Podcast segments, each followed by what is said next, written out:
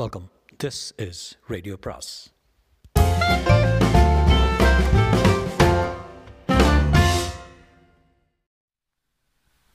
சுஜாதாவின் JK. பாகம் 2. அவன் தமிழ் சினிமாவில் கடைசி சீனில் கதாநாயகி சேகர் என்று ஓடி வருவதைப் போல என் விமானத்தை நோக்கி ஓடி வந்தான். என் குறுக்கே வந்து என்னை பறக்க விட மாட்டான் போலிருந்தது. அதனால் என்ஜினை நிறுத்தினேன். காரில் வந்த மற்ற 2 பேரும் அங்கே மரத்தடியில் நின்றார்கள். வந்தவன் காக்கி கோட்டும் காக்கி பேண்ட்டும் அணிந்திருந்தான். அவன் மார்பில் பித்தளை வில்லை. சிவில் ஏவியேஷன் என்று அறிவித்தது உலோக பூன் போட்ட ஆளுயர கம்பு வைத்திருந்தான். அதை உபயோகிக்க தயங்க மாட்டான் என்பதும் தெரிந்தது. சால்வடோர் டாலி போல மீசை வைத்திருந்தான். என்ன சமாச்சாரம் என்றேன். எங்கிருந்து வருகிறீர்கள்? ஏன் இந்த இடத்தில் இறங்க பர்மிஷன் இருக்கிறதா? ஏன் இந்த இடம் யாருக்கு சொந்தம்? சர்க்காருக்கு. நான் கூட சர்க்கார் தான். பர்மிஷன் இருக்கிறதா காண்பியுங்கள் என்றான் சந்தேகத்துடன். நான் என் ஃப்ளைட் பிளானை காண்பித்தேன். பர்மிஷன் இல்லை. இது அவனுக்கு படிக்க தெரிந்திருக்க நியாயமில்லை. அவன் அதை தலைகீழாக பார்த்துவிட்டு என் விமானத்தை சுற்றுமுற்றும் பார்த்தான். வெள்ளிக்கிழமை சந்தையில் மாடு வாங்குறவன் போல பார்த்தான்.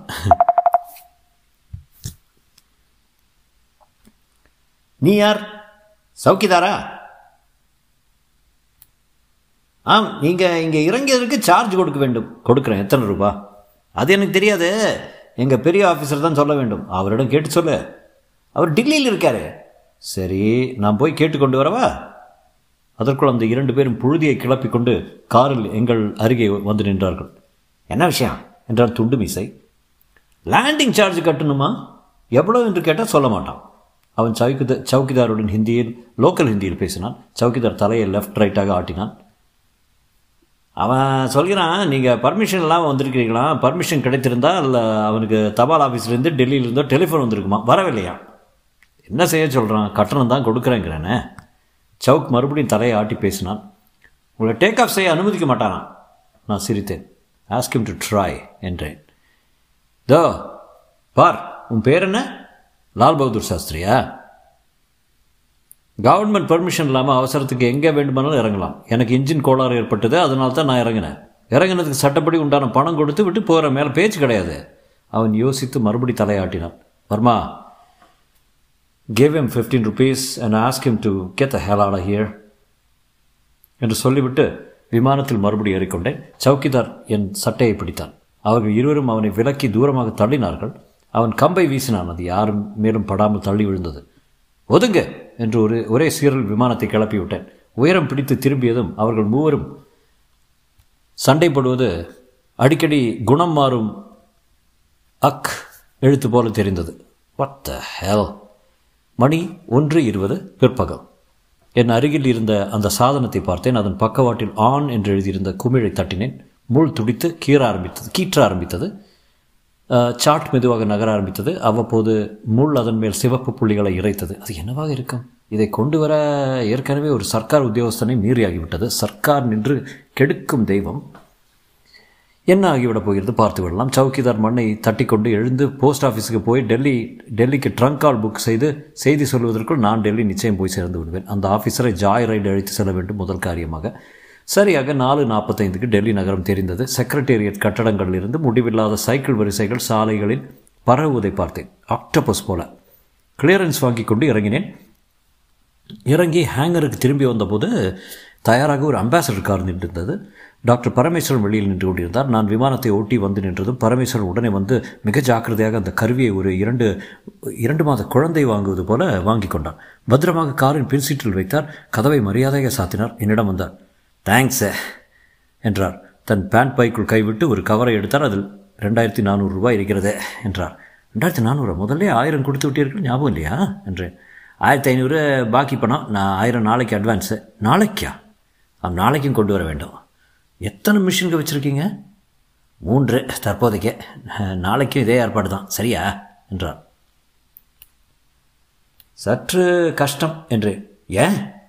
அந்த கச்சா விமான நிலையத்தில் ஒரு சவுக்கிதார் இருக்கிறான். அவன் கிளம்பும்போது கலாட்டை செய்தான். எப்படி அனுமதி இல்லாமல் இறங்கலாம்? டெல்லியில் அனுமதி வேண்டும் என்றான். நாளைக்கு நான் அங்கே இறங்க வேண்டும் என்றால் இங்கே சொல்லிவிட வேண்டும். அனுமதி வேண்டும். அவர் அவசரமாக இங்கே சொல்ல வேண்டாம் என்றார். அந்த சவுக்கிதார் அவனை கவனித்து கொள்ள சொல்கிறேன். அவன் இனி உங்களுக்கு தொந்தரவு செய்ய மாட்டான். டாக்டர் பரமேஸ்வரன், எனக்கு அது பிடிக்கலை. ஏற்கனவே ஒரு தடவை அனுமதியை மீறி அந்த ஸ்டாப்பில் இறங்கியாகிவிட்டது. சவுக்கியதாருடன் சண்டை போட்டாகிவிட்டது. அவன் இந்த நேரத்திற்கு டெலிஃபோன் செய்திருப்பான். ஐ குவிட் என்றேன். யூ கான் குவிட் நாவ் என்றார் சற்று அழுத்தமாக. அவர் முகத்தில் தசைகள் இறுகுவதை முதல் தடவை கவனித்தேன். ஏன் என்றேன். அவர் முகம் கோபத்திலிருந்து திடீரென்று கெஞ்சலுக்கு மாறியது. பாருங்கள் கேப்டன், அந்த ஆராய்ச்சிக்கு ஏகப்பட்ட பணம் செலவழிச்சிருக்கான். இன்றைய தினத்துடன் நிறுத்திவிட்டால் ஆராய்ச்சி அரைகுறையாக போயிடும். முழுவதும் ஒரு விதமான காரலேஷன் கிடைக்க 3 ஃப்ளைட்டாவது வேண்டும். 3 தடவை திரும்ப திரும்ப செய்ய வேண்டும். அந்த சவுக்கிதார் இனி உங்களுக்கு தொந்தரவு செய்ய மாட்டான். நாளை பாருங்களேன், அவன் அருகில் கூட வரமாட்டான். அங்கே இருக்கவே மாட்டான். என்ன யோசித்தேன். சரி என்று கவர் பெற்றுக்கொண்டேன். என்னுடைய நண்பர் சாமிநாதன் எப்படியாவது தன் பெயரை இந்த கதையில் வைத்து விட வேண்டும் என்று கேட்டுக்கொண்டார். சாமிநாதன், சௌக்கியமா? திருப்தி தானே? ஜம்மு எப்படி இருக்கா? ஆ, என்ன சொல்ல வந்தேன்? கவர் பெற்றுக்கொண்டேன். அவர் குட் நைட் என்று காரில் பாய்ந்தார். இதில் ஏதோ தகராறு இருக்கிறது வாத்தியாரே. என் மயிர்கால்களில் தான் உணர்கிறேன். இந்த சின்ன காரியத்திற்காக இத்தனை பணமா? 2 நாட்களில் 5000 ரூபாய் இந்திரா காந்தியின் சம்பளம். Something wrong. ஆனால் ஜே.கே. இடம் சில பிரின்சிபல், குறிக்கோள், கொள்கை உண்டு. அது பிசகவே மாட்டேன். காசு தரும் கவர்ச்சிக்கு மறுப்பு சொல்லாதே. பின்னால் என்ன ஆனால் என்ன, அடுத்த பக்கத்தை புரட்டுவதற்குள் நீ இறந்து போய்விடலாம். காசு எனக்கு எவ்வளோ வசதிகள் தருகிறது. ரம்மி ஆடலாம், புத்தகங்கள் வாங்கலாம், சில பார்ட்டிகளை தேடி போகலாம். சில பார்ட்டிகள். ஏ முத்திரையை கவனித்தீர்களா? ஏ என்ற முத்திரை. உங்களுக்கு என்ன வயசு?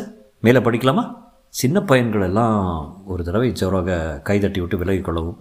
விமானத்தின் காக்பீட் பாகத்தை டார்பாலின் போட்டு மூடிவிட்டு சக்கரங்களின் கீழ் கட்டைகள் அமைத்துவிட்டு இறக்கைகளிலிருந்து பூமியில் பதிந்த வளையங்களுக்கு கயிறு கட்டிவிட்டு கிளம்பி வெளியே வந்து டாக்ஸி பிடித்து, என்னிடம் 100 ரூபாய் நோட்டாக இருக்கிறது, கைலாஷ் காலனி என்றேன். ஜே.கே., வாட் அ சர்ப்ரைஸ் என்றால், ஐயோ முழு பெயர் ஜயோத்ஸ்னா. என் நண்பன் குமாரின் தங்கை. குமாருக்கு வயது 22. அவன் ஊரில் இல்லை. நான் ஃபோன் பண்ண வேண்டும் முதல்ல என்றேன். ஃபோன் பண்ண பிற்பாடு என்றான். டீ சாப்பிட வேண்டும். டீ சாப்பிட்ட பிற்பாடு நான் அவளை பார்த்தேன். அவள் நெற்றி போட்டு ஒழுங்காக இருந்தது. கலைய போகிறது. டீ சாப்பிட்ட பிற்பாடு என்று மறுபடி கேள்வியை கேட்டான். நாம் இருவரும் அந்த அறைக்கு சென்று கதவை சாத்திக்கொண்டு the decline and fall of the Roman empire படிக்கலாம் என்றேன். ஜயோ என்மேல் சீப்பை எறிந்தாள். அழகாக இருந்தாள்.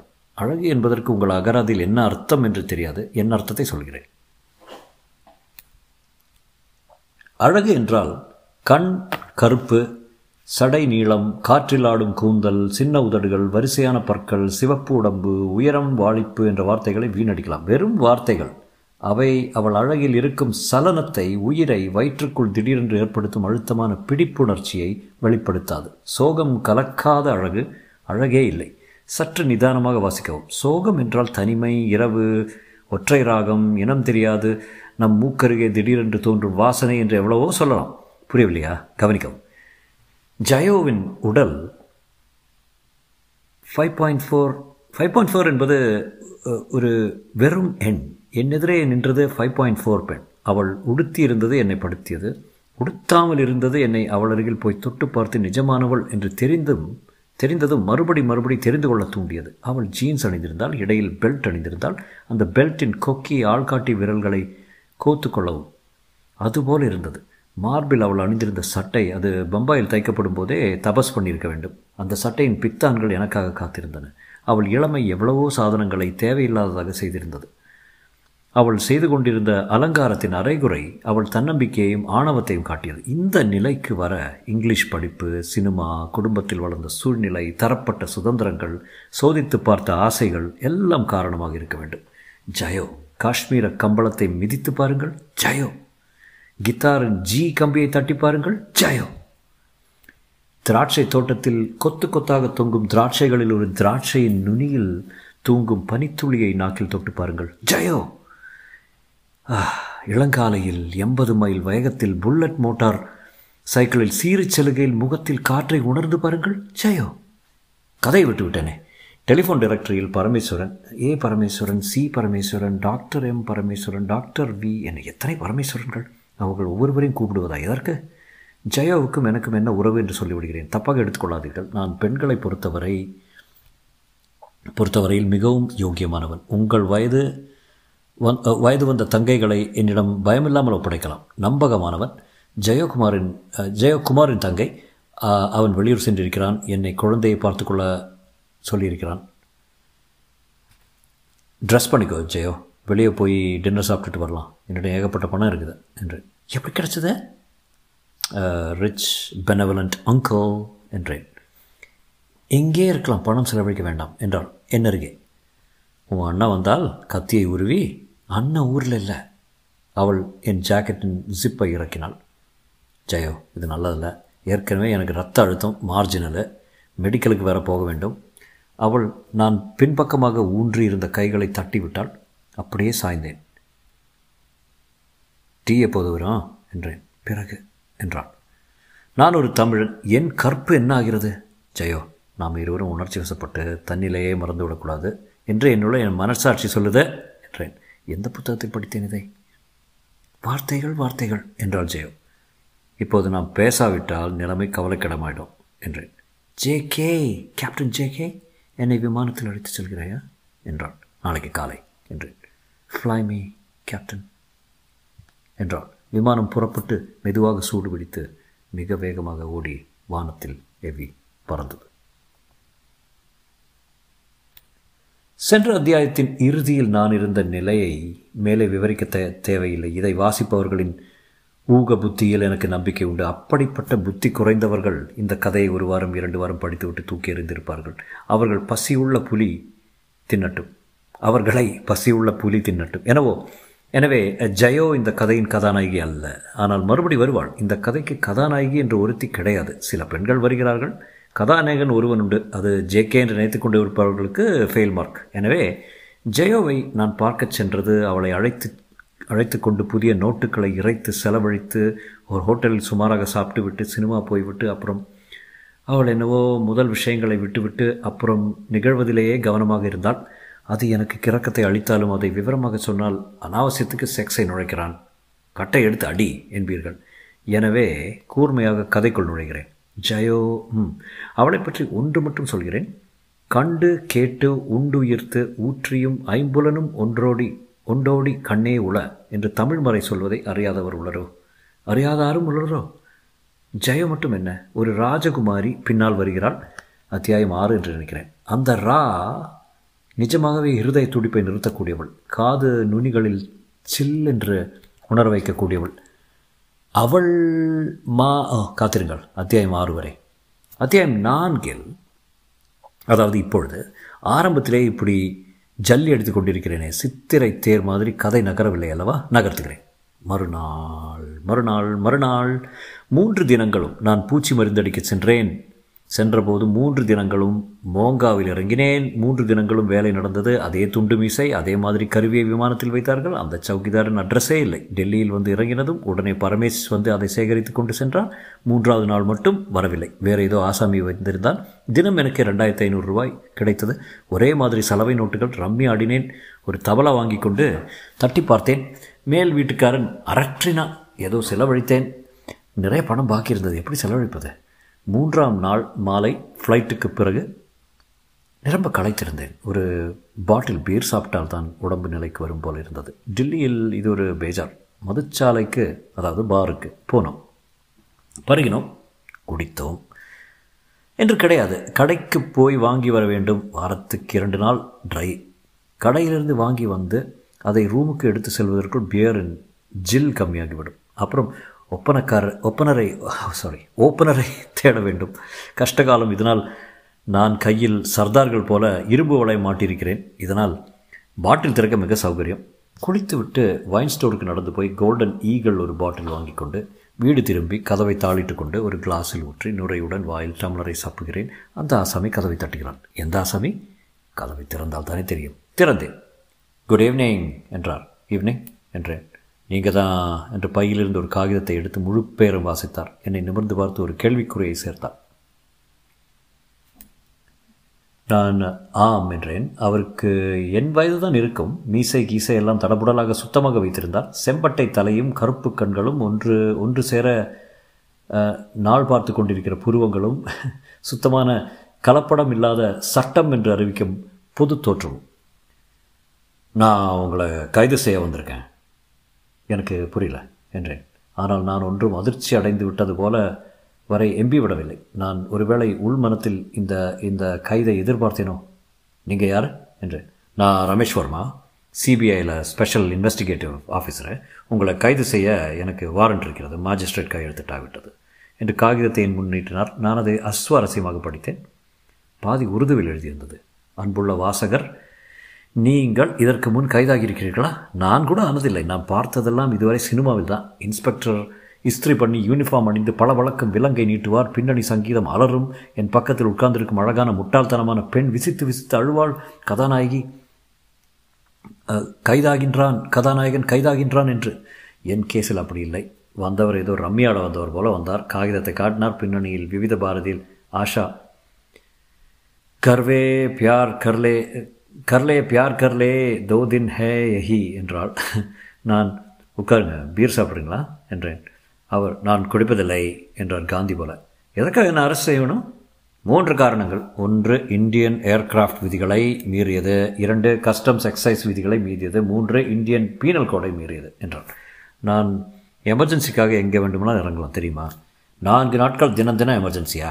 அப்புறம் உத்தரப்பிரதேசத்திலிருந்து டெல்லிக்கு கொண்டு வந்தீர்களே விமானத்தில், அது என்ன? அது ஒரு விஞ்ஞான கருவி.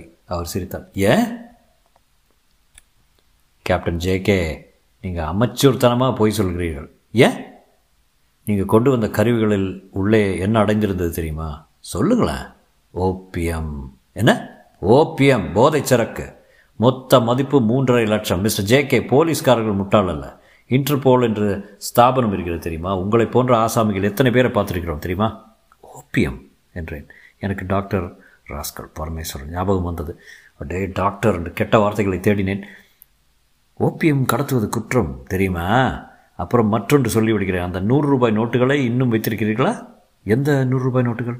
நீங்கள் சென்ற தினங்களில் செலவழித்தவை. ஒரு டாக்ஸிக்காரனுக்கு கொடுத்தது, ஒரு புத்தக கடையில் கொடுத்தது, ஒரு சங்கீத கருவி கடையில் கொடுத்தது. இவருக்கு எப்படி தெரியும்? ஏன்? அவை கள்ள நோட்டுகள்.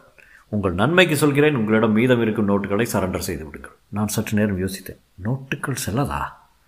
செல்லாது, ஆனால் நல்ல முயற்சி. வாட்டர் மார்க்கில் தான் சற்று குறை இருக்கிறது. அச்சகம் எங்கே வச்சிருக்கிறீர்கள்? நான் அவரை பார்த்தேன். மனதில் டாக்டர் பரமேஸ்வரன் படவான். டாக்டர் பரமேச்சு விஞ்ஞான ஆராய்ச்சியா? சென்ட்ரலேஷன் கவுண்டரா? தாத்தாடே, செல்லாத நோட்டுகள். எவ்வளவு சுலபமாக ஏமாந்திருக்கிறான். ஆஃபீஸர், டாக்டர் பரமேஸ்வரன் என்ற ஒருத்தர் இதில் என்னை கூப்பிட்டு விட்டார். எனக்கும் அதற்கும் சம்மந்தமே இல்லை. வயசானவர், டூத் ப்ரஷ், மீசை. அவரை படம் போடும்போது கூட மீசை இல்லாமல் போட்டு விட்டார்கள். நீங்கள் என்ன சொல்கிறீர்கள்? சார், நான் இதில் அறியாமல் மாட்டிக்கொண்டவன். எய்தவன் இருக்க அம்பை எனவோ செய்கிறீர்கள் நீங்கள். அப்படி சொல்வீர்கள் என்று எனக்கு தெரியும். நேபாள் எல்லையிலிருந்து சாமர்த்தியமாக கடத்தப்படும் ஓபியம் டெல்லிக்கு கொண்டு வர நீங்கள் உதவி இருக்கிறீர்கள். அது பற்றியும் எனக்கு தெரியவே தெரியாது என்று சொல்லப் போகிறீர்களா? இப்போது என்ன ஆகும் என்றேன். கைது என்றார் சுருக்கமாக. நான் பியர் சாப்பிடலாமா? சீக்கிரம் குடியுங்கள், அது குற்றமில்லை. மடக்கென்று குடித்தேன். சற்று தெம்படைந்தேன். என்ன ஆதாரம் இருக்கிறது உங்களிடம் நான் தான் கடத்தினேன் என்பதற்கு? நீங்கள் இன்று வந்து தான் இறங்கிய போது எங்கள் ஆசாமிகள் பார்த்து கொண்டிருந்தார்கள். அந்த பெட்டிக்காரில் வைக்கப்பட்ட போது பார்த்து கொண்டிருந்தோம். காரை கேட்லேயே மடக்கிவிட்டோம். அதிலிருந்து 2 பேரையும் கைது செய்து விட்டோம். 3வது நீங்கள். நீங்களும் ஒன்றும் தெரியாது என்கிறீர்கள். பார்த்து விடலாமே என்று எவ்வளவு தூரம் தான் உங்களுக்கு தெரியும் என்று. என்ன இது? என்ன இது? என்னை அடிக்கப் போகிறீர்களா? அடிக்க மாட்டோம். பெண் லைட் அடியில் வைத்து முகத்தில் தண்ணீர் அடித்து கேள்வி மேல் கேள்வி கேட்டு போகிறீர்களா? நான் அம்பேல் சார், எனக்கு ஒன்றும் தெரியாது. கடவுள் சத்தியமாக நான் ஏதோ சாதாரண பூச்சி மருந்து பைலட்டு. பூச்சி மருந்து, அக்ரிகல்ச்சரல் கிராப் ஸ்ப்ரே, விர் விஸ்க் என்றேன் அபிநயத்துடன். கண்டுபிடித்து விடலாம் என்றார். மிஸ்டர் ஜே.கே., அனாவசியத்திற்கு போய் சொல்லாதீர்கள். உங்கள் ஆப்ரேட்டர் யார் சொல்லிவிடுங்கள், விட்டுவிடுவோம். உங்களை வைத்துக்கொண்டு தான் இந்த கூட்டத்தையே பிடிக்க உத்தேசம். நீங்கள் டாக்டர் பரமேஸ்வரரை இன்னும் கைது செய்யவில்லையே, யார் அது? என்னை சந்தித்தவர் யுசி சார் என்று ஆரம்பித்து நடந்ததை சொன்னேன், ஒரு வரி விடாமல். இதை தவிர வேறு எதுவும் எனக்கு தெரியாது. தெரியாது, ஒன்றும் தெரியாது. அப்படியா என்றார். அவர் சொன்ன விதத்தில் துளி கூட நம்பிக்கை தெரியவில்லை. இரும், என் வக்கீலை நான் கான்டாக்ட் செய்ய வேண்டும். செய்யலாம். அரசியல் சட்டத்துக்கு உட்பட்ட எல்லா உரிமைகளும் உங்களுக்கு தரப்படும். கிளம்புகிறீர்களா? என்னை ஜெயிலில் போடுவீர்களா? நீங்கள் பெயிலுக்கு முயற்சிக்கலாம். நான் ஒரு லாயருடன் பேச வேண்டும். ஸ்டேஷனில் வசதி செய்து தருகிறோம். வருகிறீர்களா? விலக மாட்டுவீர்களா? தேவையில்லை. டூத் ப்ரஷ், டூத் பேஸ்டெல்லாம் எடுத்துக்கொள்ள வேண்டாமா? வேண்டாம், வாருங்கள். உங்கள் லாயரிடம் பேசி பெயில் வாங்கி கொண்டு தற்காலிக விடுதலை பெற முயற்சி செய்யுங்கள். நல்ல மனிதராக தெரிகிறார். என் மேல் கொஞ்சம் நம்பிக்கை தெரிவிக்கிறார். என்னை நம்ப தயாராகிறார் என்பதும் தெரிகிறது. சாக்கடையை தாண்டி போலீஸ் ஸ்டேஷன் இருந்தது. அதில் பெஞ்ச் போட்டு சிலர் உட்கார்ந்திருந்தார்கள். ஒரு பெண், சத்தியமாக பத்தினி இல்லை, விசித்து அழுது கொண்டிருந்தாள். மகாத்மா காந்தி கேப்மாரிகளின் ஃபோட்டோ ஆல்பம், புராதன மேஜை, மைக்கூடு, பெரிய ரெஜிஸ்டரில் உருது எழுத்துக்கள், இன்ஸ்பெக்டரின் ஸ்கூட்டர். அந்த இன்ஸ்பெக்டர் என்னை கைது செய்தவரை கண்டதும் ஒரு கஞ்சி போட்டு சலவை செய்த சல்யூட் அடித்தார். உட்காருங்க என்றார். என்ன இல்லை. Name JK. அவ்வளோதானா? அவ்வளோதான். Occupation pilot. ஏஜ் 33. செக்ஸ் நிரூபிக்க வேண்டுமா? அவர் என்னை நிமிர்ந்து முறைத்ததில் தனியாக கவனித்துக் கொள்கிறேன் என்று தெரிந்தது. அந்த பெண் அழுகை நிறுத்திவிட்டால் என்னை பார்த்தால் பெட்ரூம் பார்வை. டெலிஃபோன் செய்ய வேண்டும் என்றேன். அவர்கள் நான் சொல்வதை கவனிக்காமல் பேசிக்கொண்டிருந்தார்கள். காகிதங்கள் கைமாறின. நான் என் லாயரை கலந்து கொள்ளாமல் ஒரு வார்த்தை பேச மாட்டேன் என்றேன். 8 வார்த்தைகளை. யார் உன் லாயரை? எனக்கு தெரியாது, டைரக்டரை பார்க்க வேண்டும் என்றேன். டைரக்டரி தருவீர்களா? சர்க்கார் பைலட்டாக எத்தனை நாட்கள் இருக்கிறீர்கள்? நான் டைரக்டரி என்றேன்.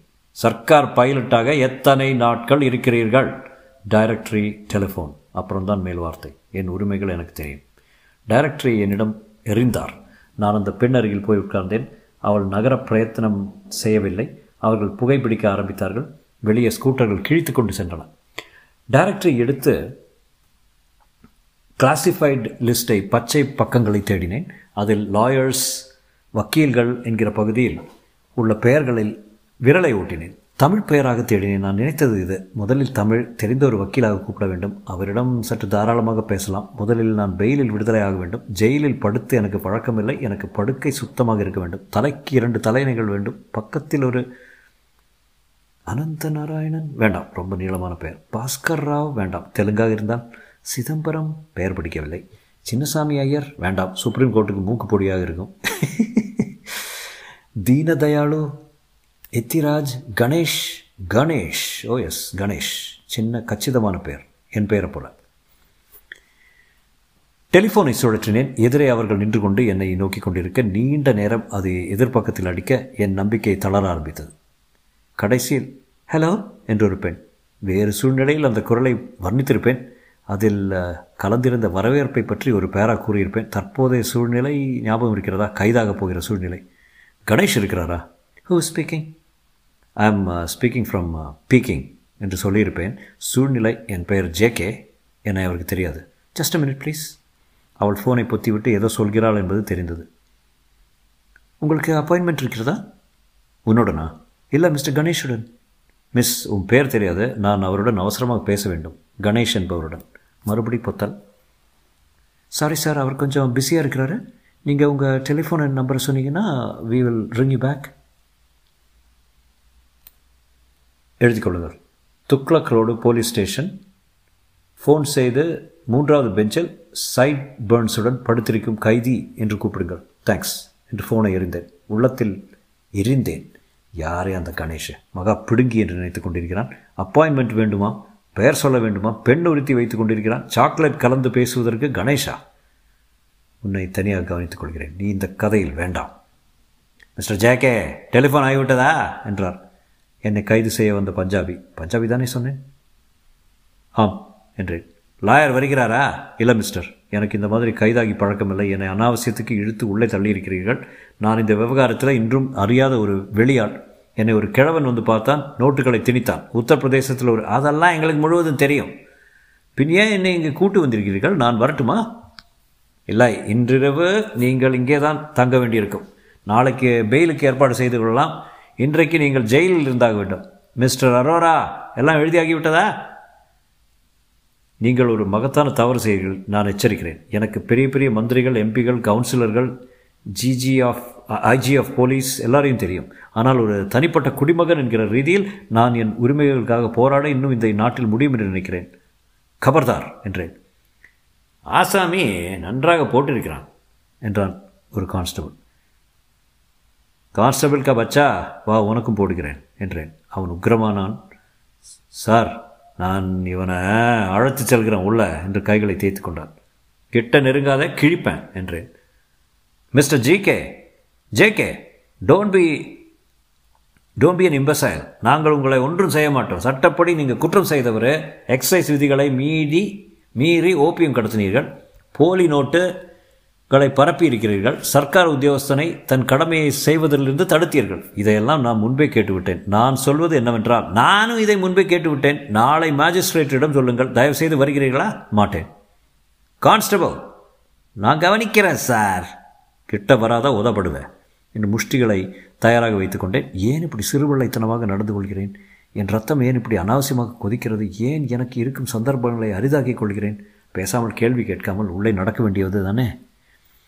கான்ஸ்டபிள் என்னருகே வந்து நான் அவனை அடித்து, அவன் என்னை திரும்ப அடித்து கலாட்டா ஆகி இப்படி ஒன்று நடக்கவில்லை. அதற்கு முன் எல்லோர் கவனத்தையும் கவரக்கூடிய நிகழ்ச்சி ஒன்று நடந்தது. கப்பல் போல ஒரு கார், இம்பாலா என்று நினைக்கிறேன், அது வந்து போலீஸ் நிலையத்தின் வாசல் நின்றது. அது மிக மென்மையாக திறக்கப்பட்டு சாத்தப்பட்டு ஒரு ஆசாமி இறங்கினார். நேராக உள்ளே வந்து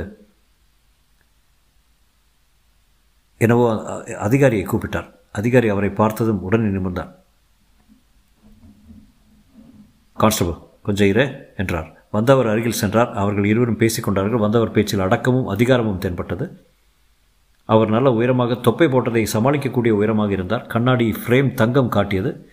மோதிரங்கள் ஜயோவின் புன்னகையைப் போல மின்னின.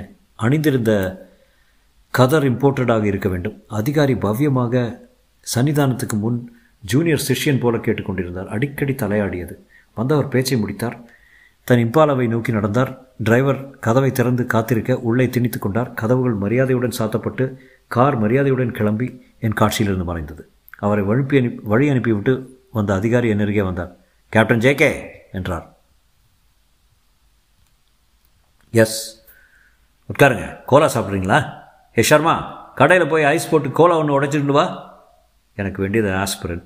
என்ன இந்த திடீர் மாற்றம்? கேப்டன், நீங்கள் இதை முன்னமே சொல்லியிருக்கணும். எதை? அவர் உங்களுக்கு தெரியும் என்பதை. எவரை? விஷமமாக கிருஷ்ண பரமாத்மா போல சிரித்தார். நீங்கள் நன்றாக நடிக்கக்கூடியவர். எனவே ஐ ஆம் வெரி சாரி. உங்களுக்கு இவ்வளோ சிரமம் ஏற்படுத்தியிருக்கு. சாரி. கோலா எங்கடா? நீங்கள் போகலாம். யூ மீன் நீங்கள் என்னை கைது செய்ய போகுது இல்லையா? கைதா? யார் சொன்னார்கள்? உங்கள் மீது குற்றம் ருசுவாகவில்லை. நீங்கள் போகலாம். You're free. What is all this officer? உங்களுக்கே தெரியுமே. நிச்சயமாக எனக்கு ஒன்றும் தெரியவில்லை. என்னை கைது செய்ய கூப்பிடுகிறீர்கள். திடீரென்று சோடா கொடுத்து போடா என்கிறீர்கள். என்ன இது விளையாட்டா? அந்த இம்பாலா யார்? நீங்கள் இப்போது எங்களை கேலி செய்யுங்க. ஆனால் இந்த விஷயத்தை தயவு செய்து மேலே கிளறாதீங்க. அது எங்கள் லெவலுக்கு மிகவும் மேற்பட்ட விவகாரம். உங்களை நாங்கள் அரசு செய்யவில்லை. எங்கள் வண்டி தருகிறோம். எங்கே வேண்டுமோ அதை கொண்டு விட்டு விடுகிறோம். மன்னிப்பு வேண்டுமானால் எழுதி கூட தருகிறோம். தயவு செய்து போகிறீர்களா? நான் புரியாமல் வெளியே வந்தேன். ஜீப் தயாராக இருக்கிறது கேப்டன் என்றார் அதிகாரி. நான் ஜீப்பில் யோசித்துக்கொண்டே உட்கார்ந்தேன். ஜே.கே. விமானத்தில் டப்பா கொண்டு வருகிறான், கைதாகிறான், போலீஸ் ஸ்டேஷனுக்கு போகிறான், திடீரென்று ஒரு புள்ளி விஜயம், போலீஸ்காரர்கள் குறைந்து பிரிவு உபசாரம் செய்கிறார்கள். என்ன இதெல்லாம் என்கிறேன். எங்கே போகணும் சார்? கைலாஷ் காலனி என்றேன். எனக்கு மிகவும் அமைதி தேவையாக இருந்தது, ஆறாம் தேவையாக இருந்தது, இளமை தேவையாக இருந்தது. Jayo, I need a drink. JK. எங்கே போயிருந்த? ஜெயிலுக்கு. How exciting. ஜெயிலில் ஒரு தடவை. Shut up. எனக்கு நிறைய விஷயங்கள் புரியவில்லை. ஜயோ, நான் குளிக்க வேண்டும். நான் குளிப்பாட்டுறேன்னு. ஜயோ, டைரக்டரியில் எல்லா பரமேஸ்வரன்களையும் பாரு. அட்ரஸ்களை பார்த்துக்கோ. நாம் வெளியே போகிறோம். பரமேஸ்வரன் ஒரு வடிகட்டின பாஸ்டர், டாக்டர் பரமேஸ்வரன். அவன் சொன்னதில் கொஞ்சம் நிஜம் இருந்தது. Jayo, I want to take a chance. Captain, நீங்கள் சொல்வது எனக்கு புரியவே இல்லை. விஸ்கி? இல்லை, இன்னும் இல்லை. ஷலாய்? நோ, நான் குளிக்க வேண்டும். கூட வராத, ஒரு டவல் கூட போதும். ரொம்ப உஷ்ணமாக உணர்கிறேன். அதற்கு குளித்தால் போகாது அது. ஐயோ ஜயோ, யூஆர் நிம்ஃபோ, யூனோ தட். அப்படின்னா உடம்பை மூடிக்கொள். ஸ்பெல்லிங் சொல்கிறேன். ஜயோ, நீ படித்த புத்தகங்கள் தப்பு. நீ நினைக்கும் எண்ணங்கள் தப்பு. உன்மேல் எனக்கு ஒரு பொறுப்பு இருக்கிறது அல்லவா? உன்னை ஒரு நல்ல மாப்பிள்ளையாக பார்த்து. But before that, Parameswaran, doctor Parameswaran உன்னை தேடாமல் அடுத்த வேளை சாப்பாடு கிடையாது எனக்கு. டவலுங்க, உஷ்ணமான வெந்நீர், எக்ஸ்போர்ட் ரக சந்தன சோப், ஷாம்பு, மறுபடியும் உஷ்ணமான வெந்நீர், நீராவியில் கலந்த மனம், குளிக்கும் அறையின் அத்தனை சுத்தம். உலகத்தில் எவ்வளவு சின்ன சின்ன இன்பங்கள் இருக்கின்றன. ஜயோ, நீ வருகிறாயா இல்லையா? 1 minute கேப்டன், அந்த பட்டன் நான் போட மாட்டேன். உனக்கு சாமர்த்தியம் இருந்தால் போட்டுக்கொள். அனாவசியத்துக்கு நீ இந்த கதையில் செக்ஸை சேர்க்குற. அட்ரஸ்கள் எழுதிக்கொண்டாயா? எழுதிக்கிட்டேன் கேப்டன். இப்போது மணி 8:30. விடியும் வர தேடப்போகிறேன். அப்புறம் அந்த 100 ரூபா நோட்டுகள் எங்கே வைத்தேன்? அவைகளை எனக்கு எப்படி தெரியும்? மற ஜயோஸ்னா. ஜயோ என்னை தாக்கினாள். க்ரீம் நிறத்தில் சாரி, நெற்றியில் க்ரீம் நிறத்தில் பொட்டு, காதில் க்ரீம் நிறத்தில் ஏதோ தொங்கல், க்ரீம் நிறத்தில் வளையல்கள். How do I look? Disturbing. என்னிடமிருந்து 3 அடி தள்ளி வா. டாக்ஸியில் நான் முன் சீட்டில் தான் உட்கார போகிறேன். உன் இஷ்டம். நாளைக்கு குமார் வர்றான். என் அதிர்ஷ்டம். சர்தார்ஜி ஜயோவை ஒரு விதமாக பார்த்தான். தன் மீசையை ஒரு தடவை தள்ளிக்கொண்டு கொடியை மடக்கினான். எங்கே என்றான். உள்ளே லைட்டை போட சொல்லி முதல் விலாசத்தை சொன்னாள். போ என்றேன். கிரீன் பார்க்கின் அமைதியில் இருந்தது அந்த வீடு. தேடி பிடிப்பதற்கு நிறைய நேரமாகிறது. அந்த வீட்டின் கதவை தட்டியதும் ஒரு நேபாளி கதவை திறந்தான். டாக்டர் பரமேஸ்வர் இங்கே தானே இருக்கிறார்? அவர் ஆஸ்பத்திரிக்கு போயிருக்காரு. எந்த ஆஸ்பத்திரி? All India institute. எதுக்கு? அவருக்கு டியூட்டி. அவருக்கு எத்தனை வயது இருக்கும்? அவன் என்னை சந்தேகத்துடன் பார்த்தான். ஏன் என்றான். சும்மா சொல்ல, எனக்கு தெரிந்த ஒரு டாக்டர் பரமேஸ்வரனை தேடுறோம். இந்த அட்ரஸ் கிடச்சது. அவர் தானான்னு பார்க்கணும். அவன் தாங்கினான். எதிரே ஒரு இளைஞன் படம் மாட்டியிருந்தது. அது யார் என்றேன். அதுதான் டாக்டர் சாப். ஜயோ நட என்றேன். உங்கள் பெயர் என்றான் நேபாள். ஜே.கே. என்ன, அவருக்கு தெரியாது. வா. அவன் தலையாட்டி விட்டு நேபாளியில் முனகிக்கொண்டே கதவை சாத்தினான். கேப்டன், இது ஒரு விரயமான தேடல் என்றாள் ஜெயோ. Never mind. எங்கே போக வேண்டும் என்றான் சர்தார்ஜி. அடுத்த அட்ரஸ் என்றேன். அடுத்த அட்ரஸில் கிடைத்த டாக்டர் பரமேஸ்வரன் ஒரு நிழலான டாக்டர். ஜெயோவில் சந்தேகத்துடன் பார்த்து, உள்ளே வா, கவலைப்படாத, நான் கவனித்துக் கொள்கிறேன், எல்லாம் சரிப்படுத்திடலாம் என்றார். சடுதியில் கலண்டு விட்டு அவன் என்ன சொன்னான் என்றாள் ஜெயோ. தப்பு காரியம் செய்துவிட்டு கலைக்க வந்திருக்கிறோம் என்று நினைக்கொண்டான். ஜெயோ சிரித்தா. ஹாவிஷ் என்று அவளை ஆரம்பத்தில் வெட்டினேன். 3வது டாக்டர் பரமேஸ்வரனின் விலாசத்தை கதவை தட்டியதும் தானாகவே திறந்தது. தயக்கத்துடன் உள்ளே நுழைந்தோம். இடது பக்கத்து அறையில் வெளிச்சம் தெரிந்தது. டாக்டர் பரமேஸ்வரன் என்று கூப்பிட்டு கொண்டே அந்த அறையை நெருங்கினோம். அந்த அறைக்குள் எட்டி பார்த்தோம். ஜயோ அலறின அலறலில் நான் சுத்தமாக ஒரு போயிங் 747 டேக் ஆஃப் செய்தேன். தொடரும்.